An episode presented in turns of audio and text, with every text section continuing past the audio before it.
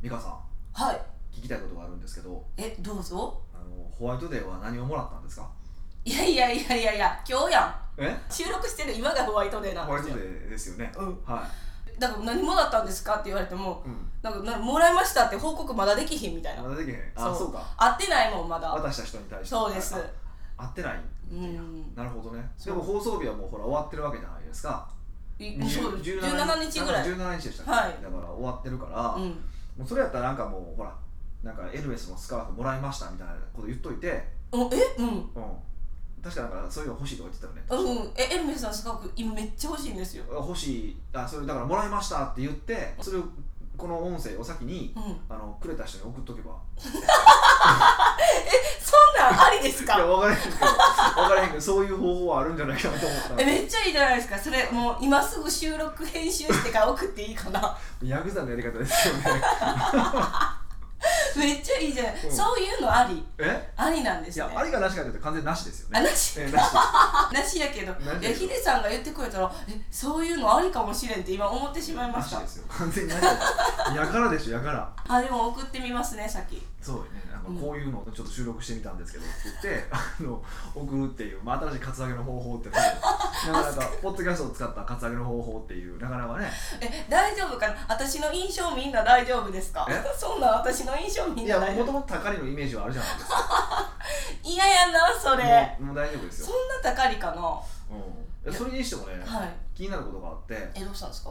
どうしたんですかそのハスキーボイスは先明け昨お酒焼けなんですよね実は日飲み倒したんそう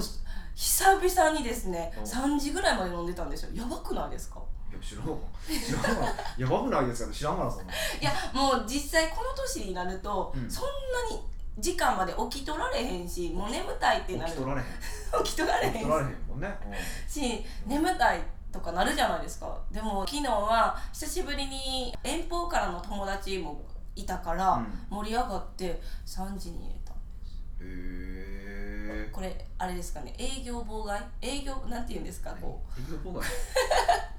うなんかこ差し支えがあるうそうこれはこう仕事としてうん私の態度は NG だったんじゃないんかって思ったんまあですプけロど、としてはね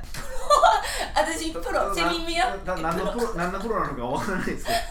プロとしてはまあ明日ポッドキャストがあるからっていうのはまあねえ事前から知ってたのに、う起きて、んうんはって気づいたんですよあやばい今日声って でもヒデさんにやって「えどうしたん?」って言われた瞬間「あどうしよう」バレたそうそうそうそう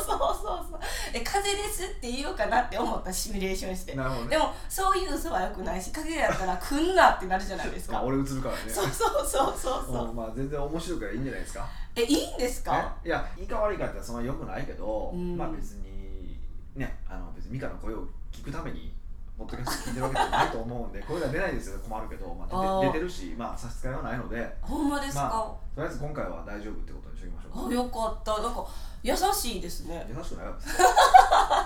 ほんまですかでもほんま3時まで飲むとかありあ飲むっていうか3時まで起きたことありますか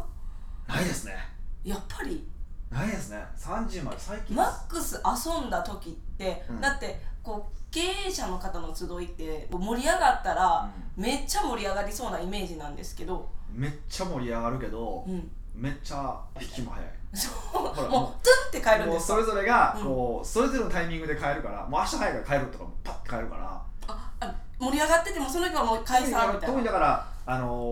ー僕が好きな人たちはみんなそんな感じちゃんとその自分のペースを分かっててうん、自分のタイミングで変えるからあーもっと降りたいとかならないんですかうん悪い意味で空気を読む人はいないですよねそういう意味でいくとあーうーんちゃんそっとかそれぞれがそれぞれの仕事があるわけだから、うんプロとして、えー必要な睡眠時間を取らないといけないしそれを踏まえた上で帰りますよねすごいだって決めててもやっぱり楽しかったらこうあやっぱもうええわ今日もいっちゃえみたいな感じになるんですけどあーそれはやっぱプロとのしての意識の差なんですかね楽しいからうん毎日楽しいからじゃない毎日ああ楽しいから今日が特別楽しいわけでもないから今日もいつも通り楽しいだけだから明日も同じ楽しいことがあるからじゃないですかいやわかんないですよわかすんないですごいうんまあもうちょっと多少は伸びますよ多少は伸びたりはあるけど3時4時は、まあ、少なくとも僕はないですねないか、うん、よっぽどその翌日がもう遅いとか仕事がないとか分かってたら全然3時4時まで、えーっていうこともありますけどあほとんど遊べれるんですねむしろ逆に、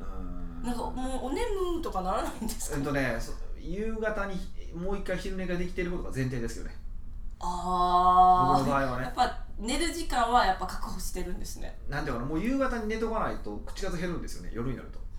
そうなると11めっ時ちゃ子供やんへ11時超えたあたりから口数減るんですよえ僕の場合うんうん、普段めっちゃ喋るはずなのに仲間のうちだとねなのでそういうもうわか遅く11時を超えるなって分かってる時は割とこうもう6時とかには寝るようにしてますね、一回4時 ,4 時から6時ぐらいの間、ね、寝るようにしたりとか、まあ、その辺の調整は結構かけてますね、それで最近思い出したんですけど、は寝れないんですけど昼寝しようとかあるじゃないですか、うんうん時間あるからしんどいからのに、うんうん目つぶってううんんって打っても全然寝れないんですよねい、え昼寝ってこと晩ってこと昼寝もそうですし晩の寝つきもめっちゃなんか悪くなってきたんですよああそれは何ですかねまあいろいろ要因はあるけどパソコンの見過ぎじゃ ない仕事のしすぎか笑ってんていや何時頃までパソコン見てる、まあ、携帯もそうやけど何時頃パソコン何時間見てるかとかじゃなくて最後最後何時、えー、まちまちですね8時とか9時で見たりうん寝る直前にもう一回確認して寝るとあかもうそれが良くないですねあそうなんですやっかぱ夜のもうパソコンは最悪えー、じゃあ何時以降見いひんとかした方がいいんです大か体まあまあ7時から8時以降はあんまり見ない方がいいですよねえじゃあテレビとパソコンって違うんですテかレビもだから良くないですえー、ブルーライトっていうのが入ってるからうんあのそれがすごい目の奥に入るんですよはいで光例えばその朝起きてあの窓を開けるとうんすごいこう目が覚めるじゃないですかあれはその光でもってその、まあ、消化体っていうのがあるんですけどうーんそこに刺激がされて目が覚めるサインを送ってるんですねうんでそうすると、うん、そのパソコンの画面を見るってその消化体を刺激するのと同じことなのでうーん体は眠たいけど目が起きちゃってるみたいな感じなんです目覚めてかまうみたいな感じになるんですよねうーんだから、あのー寝れなくなるんですねなのでやるんだったら、まあ、僕もうんともちろんやらないってことはないからやることも全然あるから、あのーパソなコンの見ちゃうってことでパすよねソコン見ないといけない時もあるじゃないですか、はい当然ね仕事ででそういう場合、まあ、あと携帯も見たい時もあるじゃないですか、はだからあの携帯は iPhone に関して言うと設定ができて何時以降はあのーちゃんとこうそのブルーライトカットした画面にするっていうえそんな機能があるんですあかりますよ設定でできますあのアプリとかじゃなくて、なくなくて設定で、えー何時から何時の間その画面が黄色くなるんですねえ黄色に黄色くなるんですよ、えーいやそのブルーブルーのライトブルーライトって一番光が目に入ってくるライトなんですけど、はそれを、えっと、カットしたものなので、うーんうんあのそれ一日中するのは気持ち悪いんですかえ一日あやっぱ中りのあり色色は正しく見れないのであーちょっと変になっちゃいますかあじゃなくてその変になるっていうよりはその画面が要は正しい色じゃない黄色みがかかってるからはい要はサングラスをかけてずっと物を見てる状態じゃないですか。っあてーことはいは色を正しく判断しないといけない時とかはあるわけで。うーんもちろんメール見るとかだったら全然差し支えはないんですけど、はあのそういう意味でいくと一日中する必要はないしむしろ朝は目覚ましたいから僕の場合も朝パーンってもうすぐに起きてえーあのオイルプリングを始めた時にパソコンパーンって開いて見てそこからもう手帳を開いてっていうのをやったりとかい仕事が始ままるんですか始まったりとかするんでうーんそれで目を覚ますってことはやってますねえじゃあ設定でその時間を決めてその、えっと、見たらいいって感じですかそうですねでんパソコンに関して言うとそういうソフトがあるのでソフトブルーライトカットアプリみたいな感じブルでーラすイかトカットのアプリがあるんで、うんそれをやるとか、うんまあ、なしはブルーライトカットのあのメガネもあるのであれってほんまにカットされてるんですかえっとねぶっちゃけた話していいですかえうんでも事実は知りたえっいとぶっちゃけた話国内メーカーのものは大したことないですえブルーライトの逆にブルーライトのあの、はいカット率が低いです国内メーカーってメイドインジャパンっていう意味メイですドイよンジねャパンジャパンです国内のそのあのメガネ屋さんとかあるじゃないですかええなんかえ出していいんですかなんかジーンズみたいなジーンズねあジそうーンズジーンとかねズあの辺のとかよりはもっとブルーライトカットの高いものがあるんです海外には海外の海外にやありつのます方がいいんででもすがかっつりもう黄色で私黄色ですけどねブルーライトカットしてますみたいなメガネもうブルーライトカットっていうかもうなんかロックミュージシャンみたいなぐ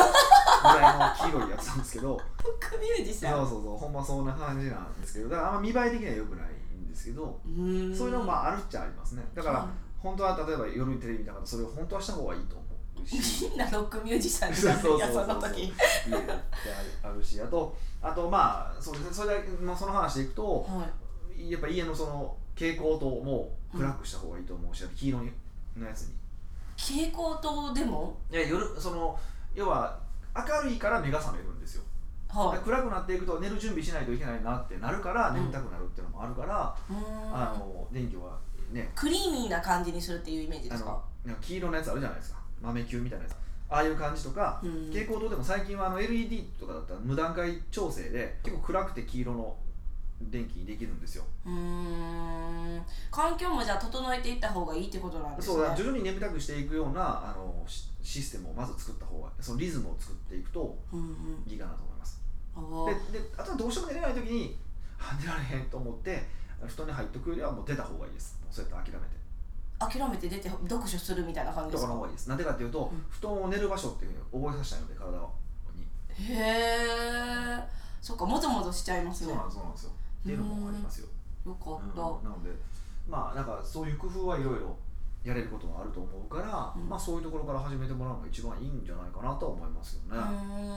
ーんよかったですなんか自分の中ではいやこれストレスなんかなって思っててほとんどの場合外部がそういう外部環境が多いですねそうでもなんかストレス最近感じることなしないくてどっちかって言ったら楽しいのにうんえなんなんやろモヤモヤするこれみたいな感じまやあ、でも楽いしい時ってはいストレスも感じないだけであったりとかするから、あーええど鈍ってるってことですかあ反応がの楽しいからそっちを覆い隠さでだから例えば3時まで起きれない僕が、はいまあ今スイッチで「ゼルダの伝説」をしてると3時まで起きれるわけ ですよ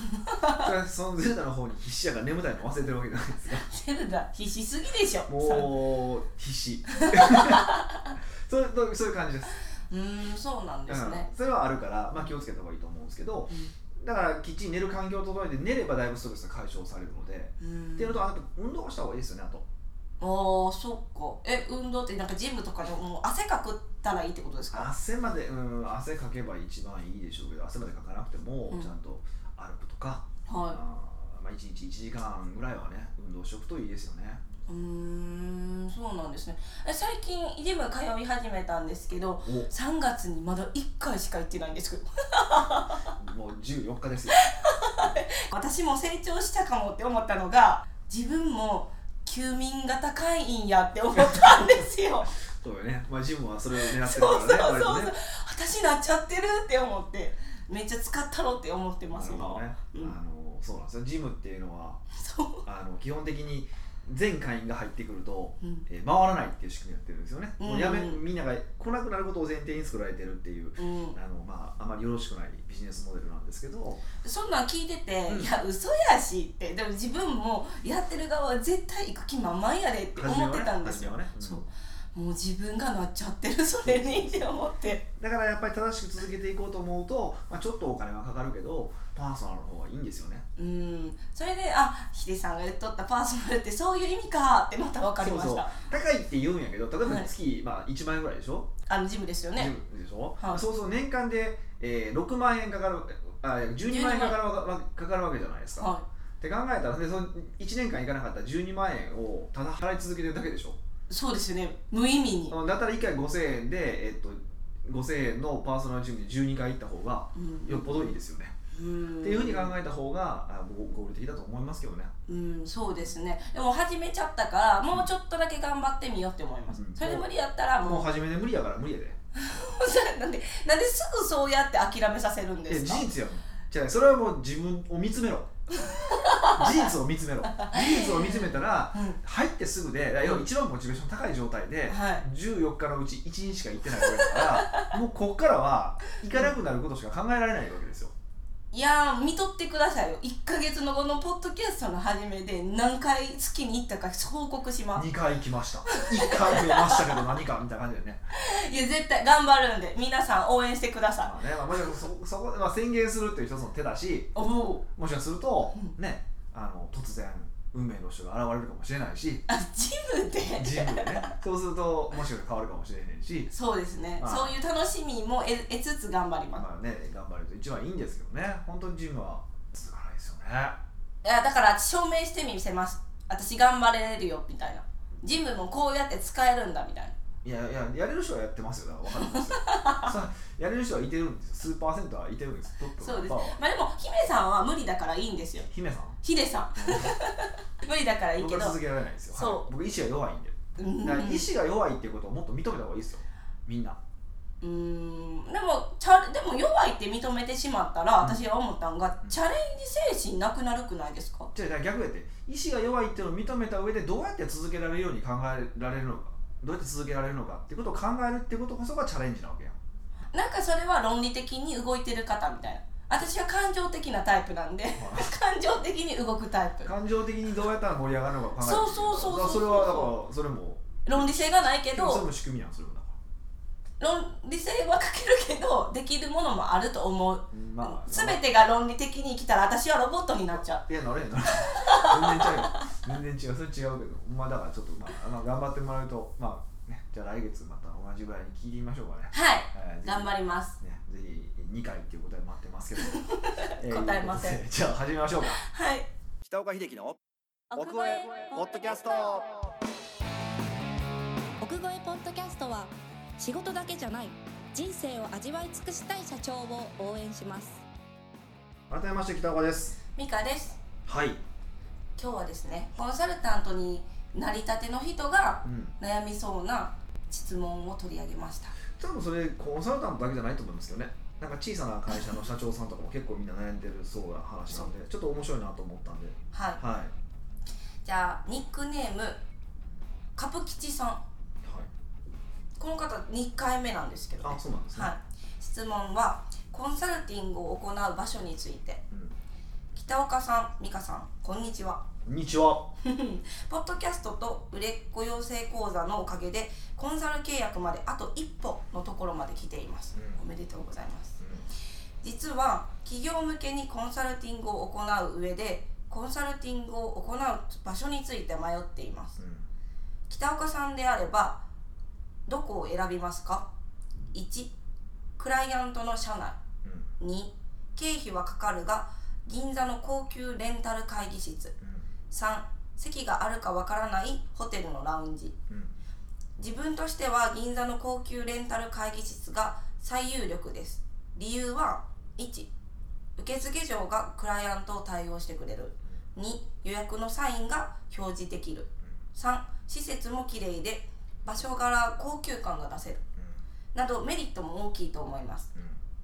ただレンタル料がコンサル料の10%ぐらいかかってしまい負担が大きいかなと迷っていますうん北岡さんはどう考えますかっていう話ですよね、はいこれコンサルティングっていうところをあの、まあ、A セールスっていうふうに考えた場合とかでもだと小さな会社が当た当たるんですよね多分小さな会社であーそっか23名とかでやってたらそういうことマンションでやってる会社もありますしああ事務所がもうそうマンそうショ事ンって務所ことでマンションでやってる会社とかもあるから、なかなか自社に読んでっていうのは難しいっていう方も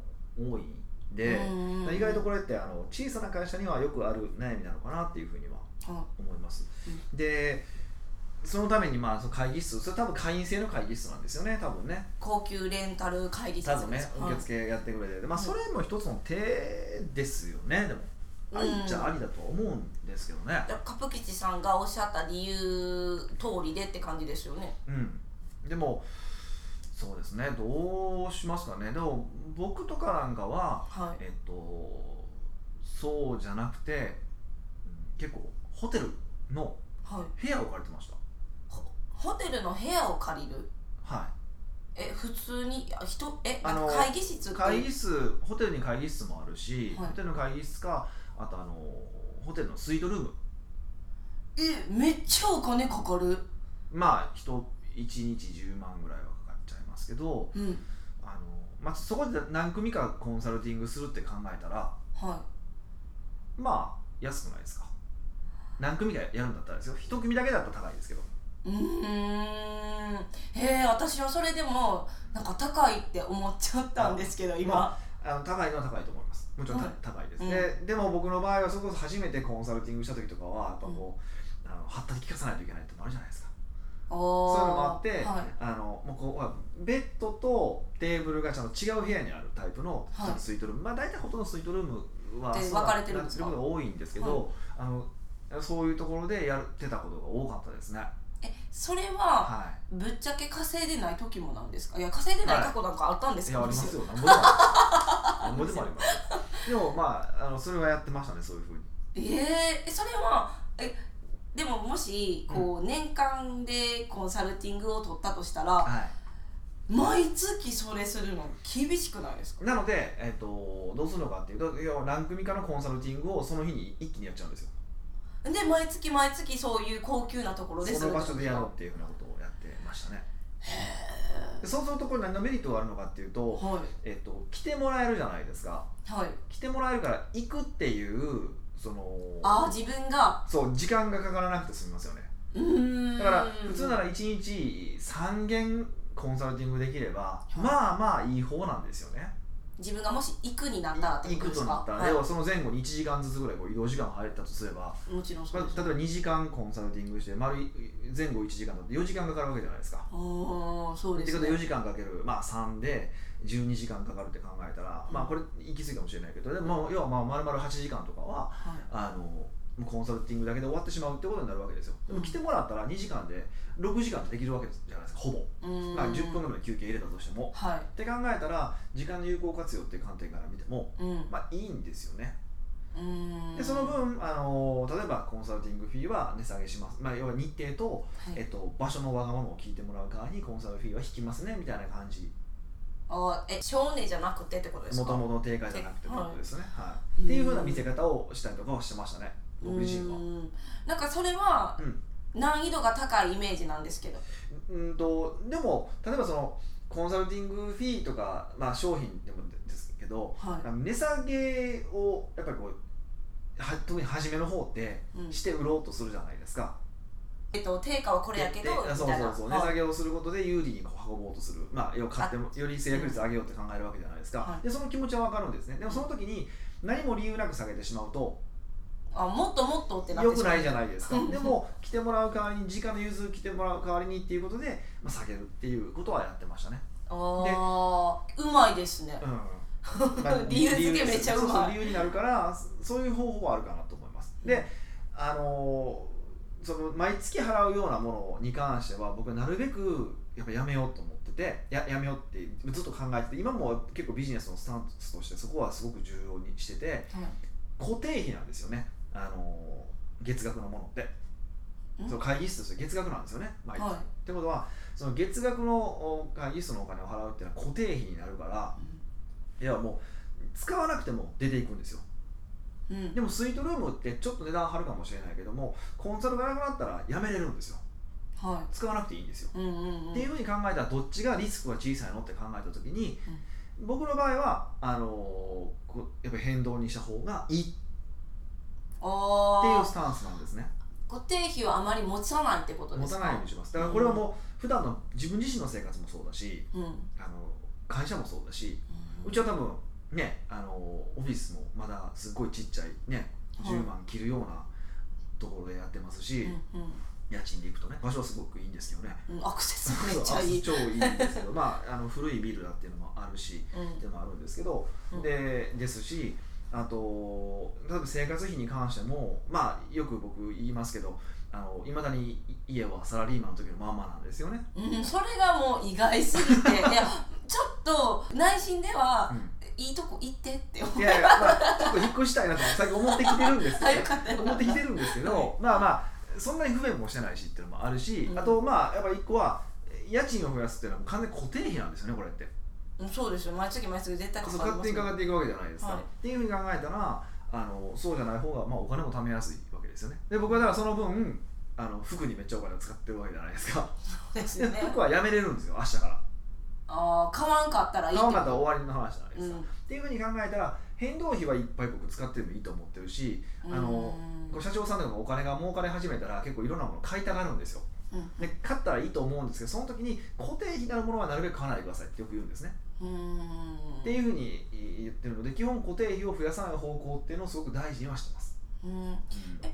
高級レンタル会議室は変動費ですよねこ。れ固定費なんですよあこ、れえ、会議室この受付上付きとかっていうのは大体こう毎月はいあのいくら払ってっていうやつなんですよね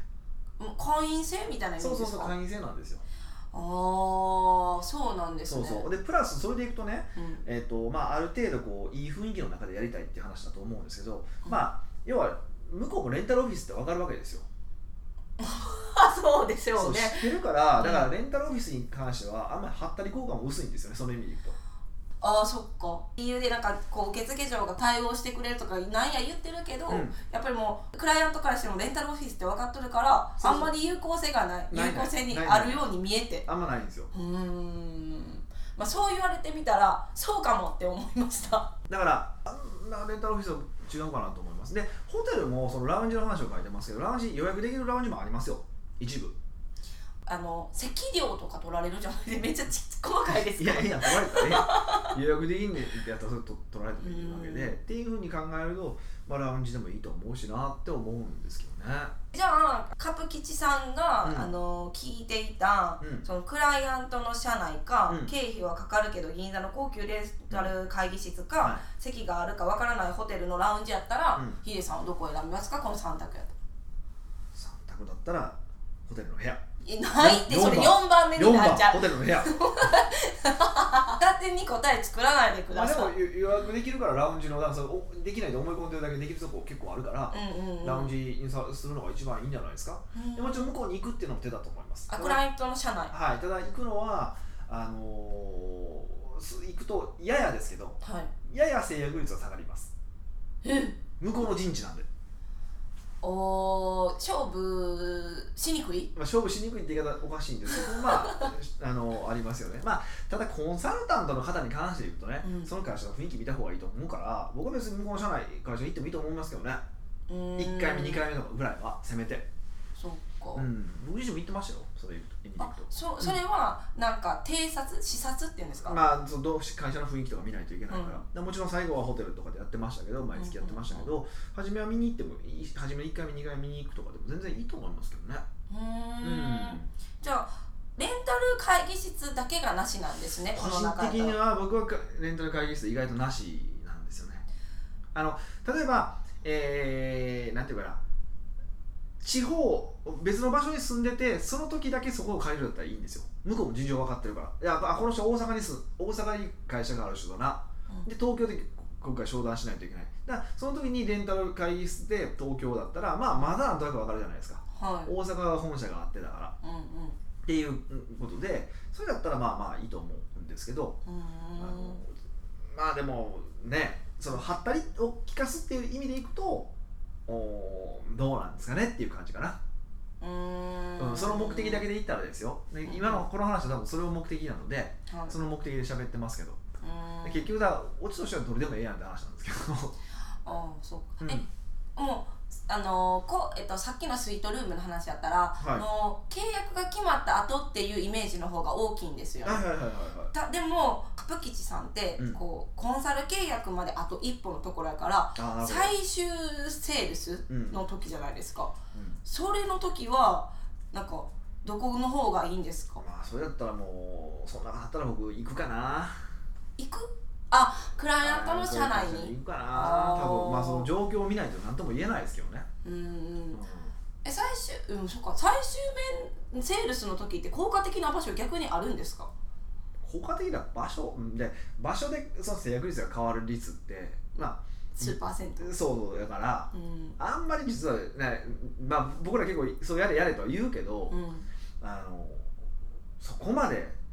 ではないよねそれもうボロボロのがいい人は問題あり やけどうんえカフェとかはなしなんですかカフェとかはなしスタバとかはよくないですよねやっぱりんそっかうんやっぱ安っぽいじゃないですか、うんうん、で周りにも聞かれるじゃないですか確かに確か手に紙でもよくないですよねだから聞こえないレベルの広さのあのせめて会議室の方がいいんです会か議室とかラウンジとかの方がうんうん、いいですよね、クライアントのことを考えても、そっかうんもう確かに最終あの契約ぐらいやったらラウンジが一番綺麗ですよねなんかこうなんかホテル取るよりレンタルオフィス行くよりうんラウンジの方がアクセスもしやすいし分かりやすい、 1社目なんでしょ1社目なのにいきなりなんか固定費使う必要もないし、そうですね考えたら、うんうんまあね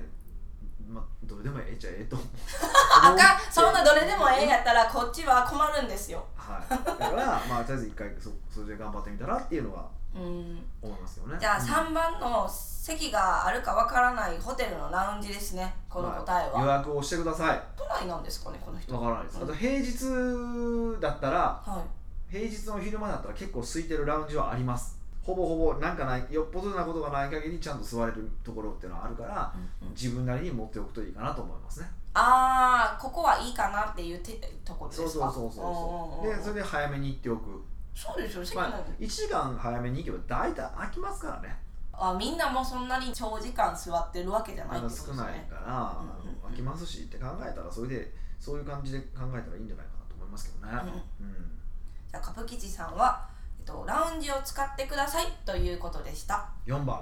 4番はないあ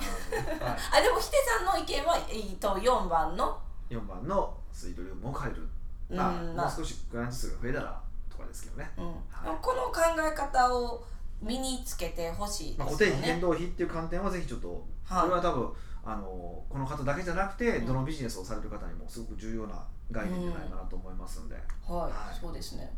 はいじゃあ今日はどうしますか1時計2コーヒーみたいな ああ忘れてたでしょ何みたいな目線でめっちゃ今見られてた最んですけ高どじゃないのほんまや私今からコインピリンってしますかそうしましょうかじゃあこの裏になったら、うこれが出てきたらうんこう時計ですねん、はい、裏裏ねはいはいポンおコーヒーですはい残念コーヒーでございます なんで残念なそうだってヒデさんがマイナスのイメージに持っていくから悪いんですよや値段だけ見たらそうじゃないですかまあ美味しいですけどねそうですよ美味しいですよえコーヒーってよくないでまあすでもか、初めてのそうこの方こコーヒそーうでプレゼすよンねトですからぜひ飲んでくださいねうーんこの香りっていうのを楽しんでいただければというふうに思いますはいはいありがとうございました